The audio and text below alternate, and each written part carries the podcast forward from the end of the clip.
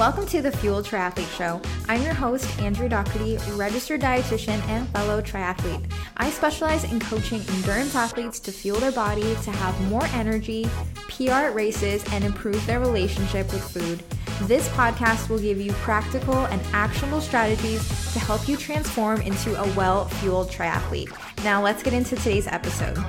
Hey everyone, welcome back to another episode of the Fuel Triathlete. My name's Andrea, I'm your host, and today we have a continuation of the topic from last week. Last week was all about the three parts of a nutrition and hydration race plan. So we talked about fluid, sodium, and carbohydrates and how to figure out how much you need to be able to put together a race nutrition plan for a long distance triathlon. Today, we're talking about the things that could possibly go wrong nutrition wise on race day. What are the causes of these things and how to prevent them so that you can plan ahead. Again, if you've never done a long distance triathlon, like a half or full Ironman distance, what to watch for, what to make sure you're including or excluding from your nutrition plan or maybe you have done a lot of races in the past and you've, you've experienced these these are things that you can do to prevent that from happening again. So, we're going to be talking about runner's trots. So, that's when you have like urge to go to the bathroom, diarrhea, gas, pain, bloating. We're talking about muscle cramping today, bonking, hyponatremia, and nausea. So, all these can have a nutrition component to them. So, let's get right into it. First up is runner's trot. It can be painful, uncomfortable. What are the possible causes of this? A first possible cause can be consuming more carbohydrates than you're used to on race day than in training. I've talked about in long distance triathlon, we want to aim for 90 to 120 grams of carbs per hour. That's been shown for performance. Not everyone needs quite as high as 120 grams, but these can be higher carbs than some people are typically used to doing. So, the thing that you want to avoid doing is consuming more carbs than you are used to in training. So, this is why it's so important to come up with a race plan and practice it in your training so that you know what you can tolerate. And you need to give your gut some time to be trained to learn to be able to absorb that high amount of carbs and to be able to use it. Because if you've used lower amounts in training and then suddenly on race day you think, okay, this is when I need it, going high carb that's great and all, but you probably are going to experience some GI upset. So make sure that you, in that training, take that couple of months and figure out, you know, if you are aiming for 90, 120 grams of carbs per hour, you give your body time to work up to that and trial it out and make sure that you can tolerate it and absorb it. So kind of just goes back to that thing, nothing new on race day. I guess along that same lines as well, just using products that you're not used to. So you don't want to just pick up something that's on the race course that you've never used in training. If you're going to use what's on the race course, look up ahead of time what they're going to have available and use that or bring your own enough nutrition to be able to use. The next one to consider is that if you are consuming more than 60 grams of carbohydrates per hour, you want to make sure that you're consuming a variety of types of carbohydrates which are known as multiple transportable carbohydrates. So we want to have a mixture of both glucose and fructose.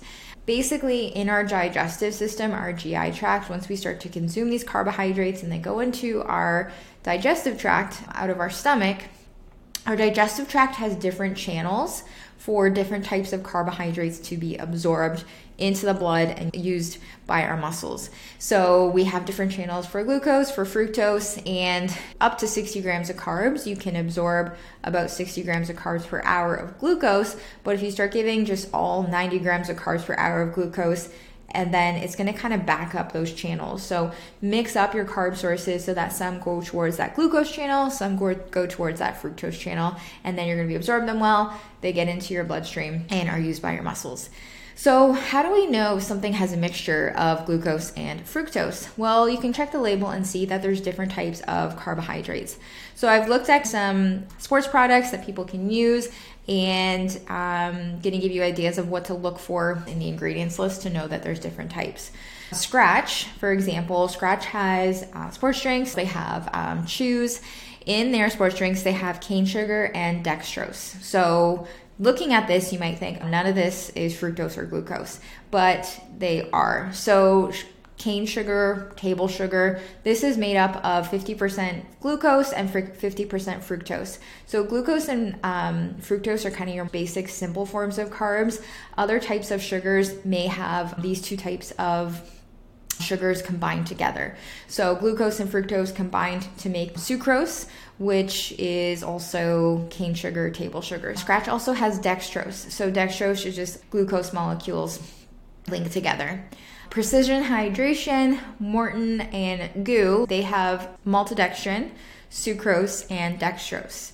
So maltodextrin is glucose molecules combined together. Sucrose, if you remember from earlier, we said that has glucose and fructose, and dextrose is a combination of multiple glucose molecules. So many products do contain these. You may run the risk though if you're consuming more food choices certain types of uh, foods may not contain a combination of both so you want to maybe look at the foods you're using where are those carbs coming from? Where are the sugars coming from?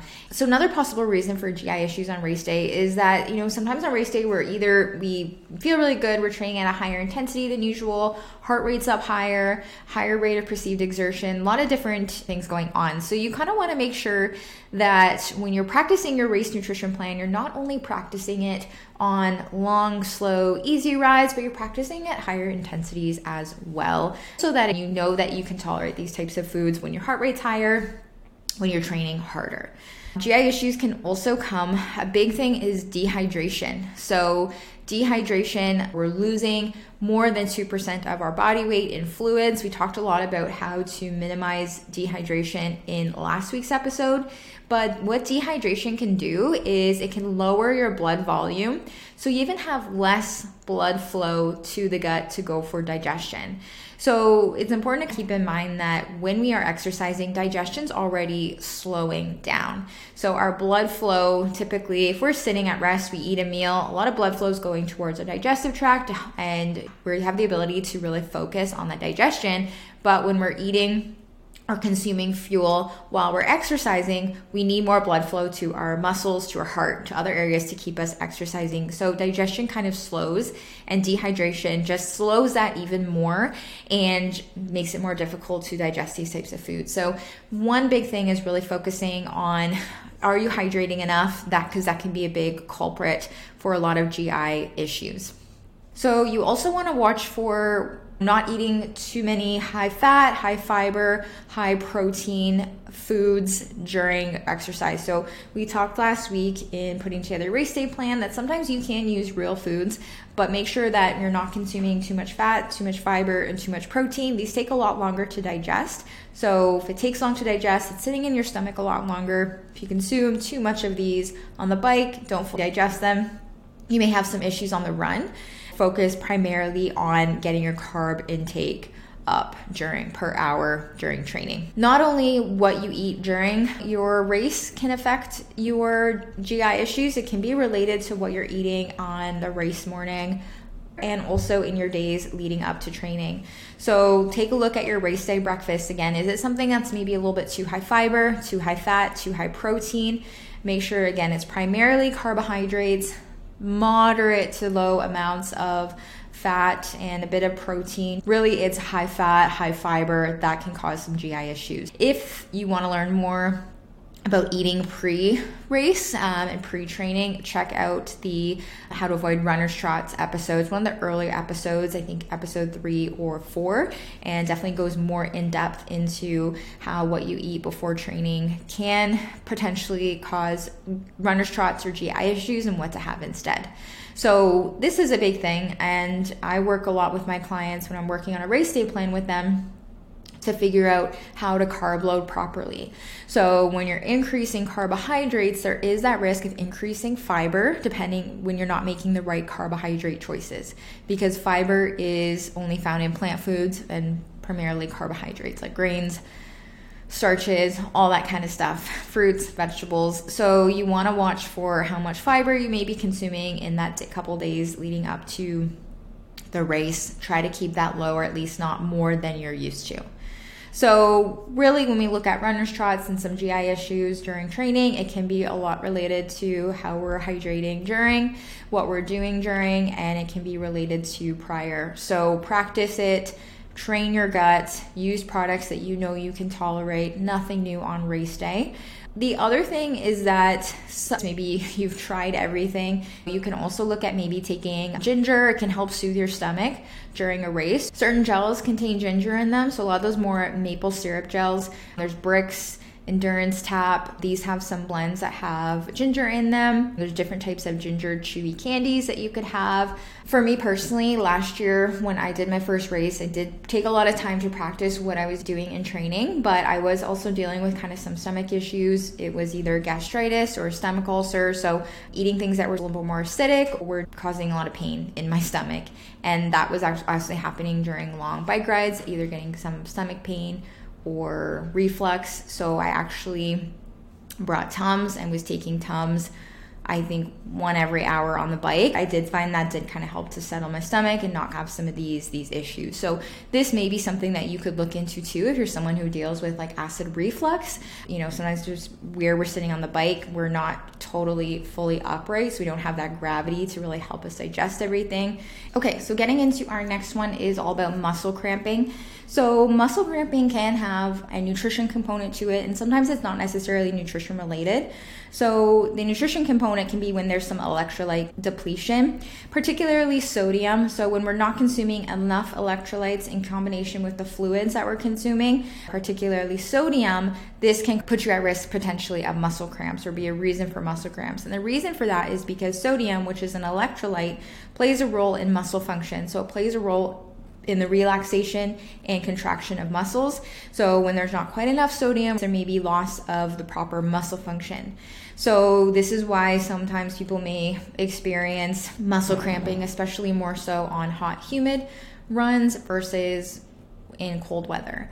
But you may still experience muscle cramping in cold weather, or maybe when you're hydrated properly. So, muscle cramping may not necessarily always be related to dehydration or lack of sodium. It may be related to muscle fatigue or poor conditioning of the muscle. So, if you experience this in training, it could be a more high intensity training, pushing yourself, doing something more than you're used to, whether in training or a race, and that can lead to muscle cramps. Now, that brings us to bonking or hitting the wall. This is really something that can have a nutrition component to it. So, bonking or hitting the wall basically means that our muscle glycogen stores have been depleted. What fuels our body during a race or during training is our muscle glycogen stores. So, these are basically the storage form of carbohydrate in our muscles. I kind of like to describe this as the gas tank of your car, your fuel source. And then you also have sugar in your bloodstream, which is going into your muscles to fuel you. So, our muscle glycogen stores, when those are fully topped up, that can last about 90 to 120 minutes of moderate to high intensity exercise. So a half full Ironman, definitely much longer than those. So if we've gone through those muscle stores too quickly by not consuming enough fuel during training, this can lead to hitting the wall. So how can we avoid hitting the wall? Or bonking, you want to make sure that you're carb loading. Maximize those carb stores. They last 90 to 120 minutes when they're fully topped up or fully stored. So if you're not consuming enough carbohydrates in those days leading up to your training, which is proper carb loading, then that's you run the risk of that. Have a full episode all about mistakes to avoid when carb loading, one of the first 5 episodes. But what you can do is, I would say for a half or full Ironman, you want at least two to three full days of carb loading where you're consuming about eight grams per kilogram of your body weight in carbohydrates. And you are probably tapering at that time, so your activity levels are decreased as well, which allows your body to store more of those carbohydrates in your muscles. So you're pretty much in those days, you're limiting your fats and protein. You're still eating these foods, but most of your calories are coming from carbohydrates. So make sure these are lower fiber carbohydrates, not too many vegetables, whole grains, high fiber foods. But this is one thing that you can do. And like I said, head back to one of those earlier episodes to learn all about how to carb load properly. So you want to be carb loading But then you also want to make sure to avoid bonking or hitting the wall that you're consuming enough carbohydrates or adequate carbohydrates during your race. If you're consuming enough carbohydrates, then your body can use that as fuel and spare your muscle glycogen stores. So if you're topping up your body with some additional fuel for your sports drinks, gels, whatever that may be, your body's not using as much of your gas tank or your storage form, so it's going to last longer than that 120 minutes at least around 90 to 120 grams of carbs per hour, maybe a little bit lower during the run, but go back to last week's episode to learn a little bit more about the carb goals. But this is where training your body to be able to tolerate those higher amounts is really going to be helpful for making sure that you not only not bonk or hit the wall, but you finish that race having more energy at the end of it and you're feeling good. So next up is hyponatremia. This is a rare but serious condition and it means that the concentration of sodium in your blood becomes dangerously low.